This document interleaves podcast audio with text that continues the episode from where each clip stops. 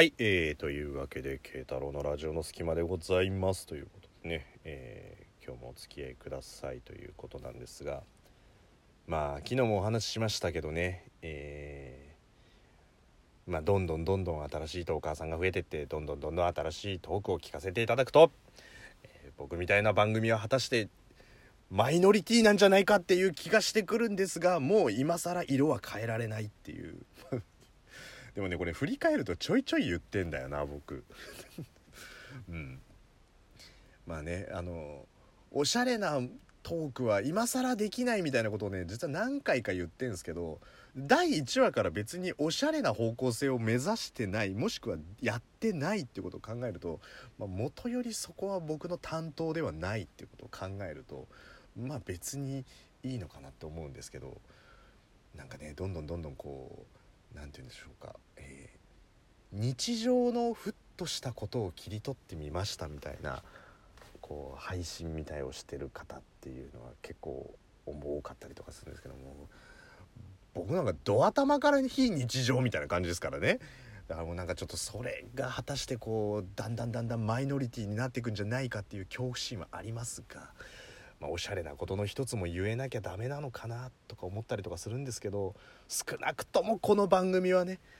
もうこの先何言うんだこいつみたいな感じってあるじゃないですか。もうあ今日なんかこういうためになる話をしてくれるんだっていうこう着地が見えないみたいなねはいじゃあ突然ですが、えーここでクイズです、僕は今からあるワードを言いますある名称を言いますが何を言うか当ててください。321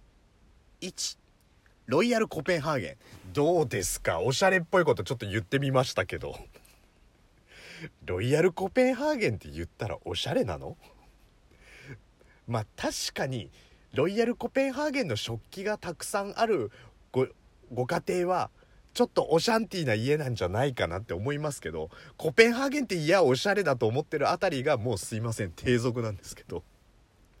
まあ、それを踏まえて裏の裏の裏ぐらいまで書いて今からなんて言うでしょうあこいつね絶対ねロイヤルコペンハーゲンって言うよっていう方がいたらもしいたら、えー DM をください、えーそしたらその方には粗品をあげるかもしれないですっていう。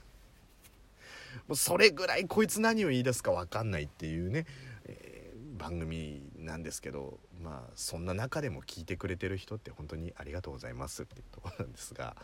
えーでもあれですよ何言うか分かんないこの番組ですけどたまには時事ネタとかも言うよ。時事ネタとかも言うよ。っていうことでね、えー今日はちょっと何のお話をしようかと言いますと、えー今週の金曜日。何があるかってすぐ出てくる方がいたらあの本当に興味をお持ちの方なんだろうなと思いますけれどもすぐ出てくる方がいらっしゃいますでしょうかというところで。ま世の中的な動きとしては、えーいよいよ、えー今週末からですね、えー冬季パラリンピックが始まるわけじゃないですか。どうですか？ちょっと時事ネタっぽくないですか？別に時事ネタをしろって誰にも言われてないんだけど。まあまああのでパラリンピックってやっぱりこう僕のイメージ的にもこう世の中の流れ的にもオリンピックが終わってしまうとやっぱり視聴者の温度っていうのはああ終わっちゃったね金何個だったねみたいな感じで終わってしまうっていう空気な気がするんですよね。まあ、もちろんテレビの放送とかねアナウンサーとかはいついつからあのパラリンピック始まりますみたいなことはもちろん言ってますけどとはいえやっぱなんか全体的なムードで言うとあの冬季五輪もあの普通の夏季五輪も終わってしまうと終わっちゃったなみたいな感じが流れると思うんですけどやっぱりこうパラリンピックっていうのもねこうまたそれはそれで見応えがあると言いますか。でまあ、いろんな意見ってあるじゃないですか。パラリンピックとオリンピックってそもそも分ける必要があるのかとか、ね、場合によってはこう種目も共通の日程で選手ごとに分ければいいんじゃないかとかね、まあ、こういろんな世の中の意見があるんですけど、まあ、僕も一緒にやってもいいんじゃまあもちろんその競技場ね何かこう作りを変えなきゃいけないとかっていうことになると、まあ、それはそれであるのかもしれないですけど。なんか一緒にやって全部含めてこうアスリートたちの戦いみたいなのをオリンピックにしたらいいんじゃないかなとかって思うんですけどね。でまあ何て言うんでしょう昔はそのいわゆるオリンピック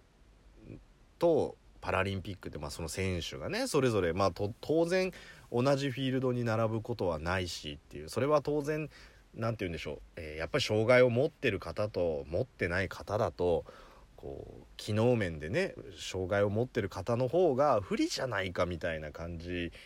もう多分あるのかなっていう気もするんですけどまあ知識がないんでちょっとそこはあれなんですけど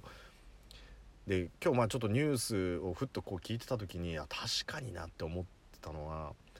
例えばこれ陸上競技一つにしても例えばオリンピック選手とパラリンピック選手だった時って身体能力に差があるっていうようなイメージがあるけど逆にその、えー、身体能力に差があるっていうのはオリンピック選手の方が、えー、どちらかというと記録的な話で言うと速くてパラリンピック選手の方がこう何て言うんですかちょっとそれを下回るっていう感じから昨今のこの技術力とテクノロジーを持つともはやオリンピック選手の記録なんぞはこう上回ってくるんじゃないかと。いうのを考えるとこう逆のなんかこう不公平感みたいなのが出てくるんじゃないかみたいな話をしててああなるほどねって思ったんですよ。例えば本当に分かりやすく言うと陸上競技とかなんかに関しては昔は例えばこう足が片足ない方は義足をつけて走るっていうことで、まあ、アスリートと同じようにあの陸上競技をやるっていうところから今その例えばあの陸上競技なんかにしてもこう弓なりになったカーボンみたいななんかすごいやつあるじゃないですか。でかつパラリンピックの選手って普通のオリンピック選手以上のことをやったりとかするじゃないですか例えば車椅子のバスケとかだったりとかすると車椅子動かしてバスケしてみたいな感じになってくると場合によってはこうオリンピック選手を上回るね筋力とかがついてでこの現代のテクノロジーを装着することによってものすごい戦いになるんじゃないかっていうことを考えると確かになっていうのはちょっと思ったんですよ。だからそういうねあのアルペンスキーとかもそうじゃないですか。両手にこうスキーの板持ってそれで滑るとかもうとんでもないこと少なくとも僕はできないですしねもう。なのでそれを考えるとああまあすごいなっていうのをね感じながらこうパラリンピックとかを見るっていうのもまたこう一つの面白みなのかなっていうのをねあの考えるとオリンピックと同じようにやっぱりパラリンピックも盛り上がってほしいなっていうのをね思うんですけど。でアスリートたちってあのよく言うのがハイの状態って言うじゃないですか、まあ、有名どころで言うとランナーズハイとかあとこう山登る人とかこうクライマーズハイとかこう体が極限状態になるとそれを超えるとなんかこうふっとこう脳内物質が出てなんかこう快感に近いものに変わってくみたいなね。僕の知り合いでもあの本当にマラソンやってる人とかやっぱり自分の考えてるペースをちょっと上回って自分を追い込むときっつーっっていうのを超えた瞬間にあもうなんかいくらでもいけそうみたいな感じに本当なるらしくて。だそれはやっぱり極限状態を迎えた人がこう達することができる域なのかもしれないんですけど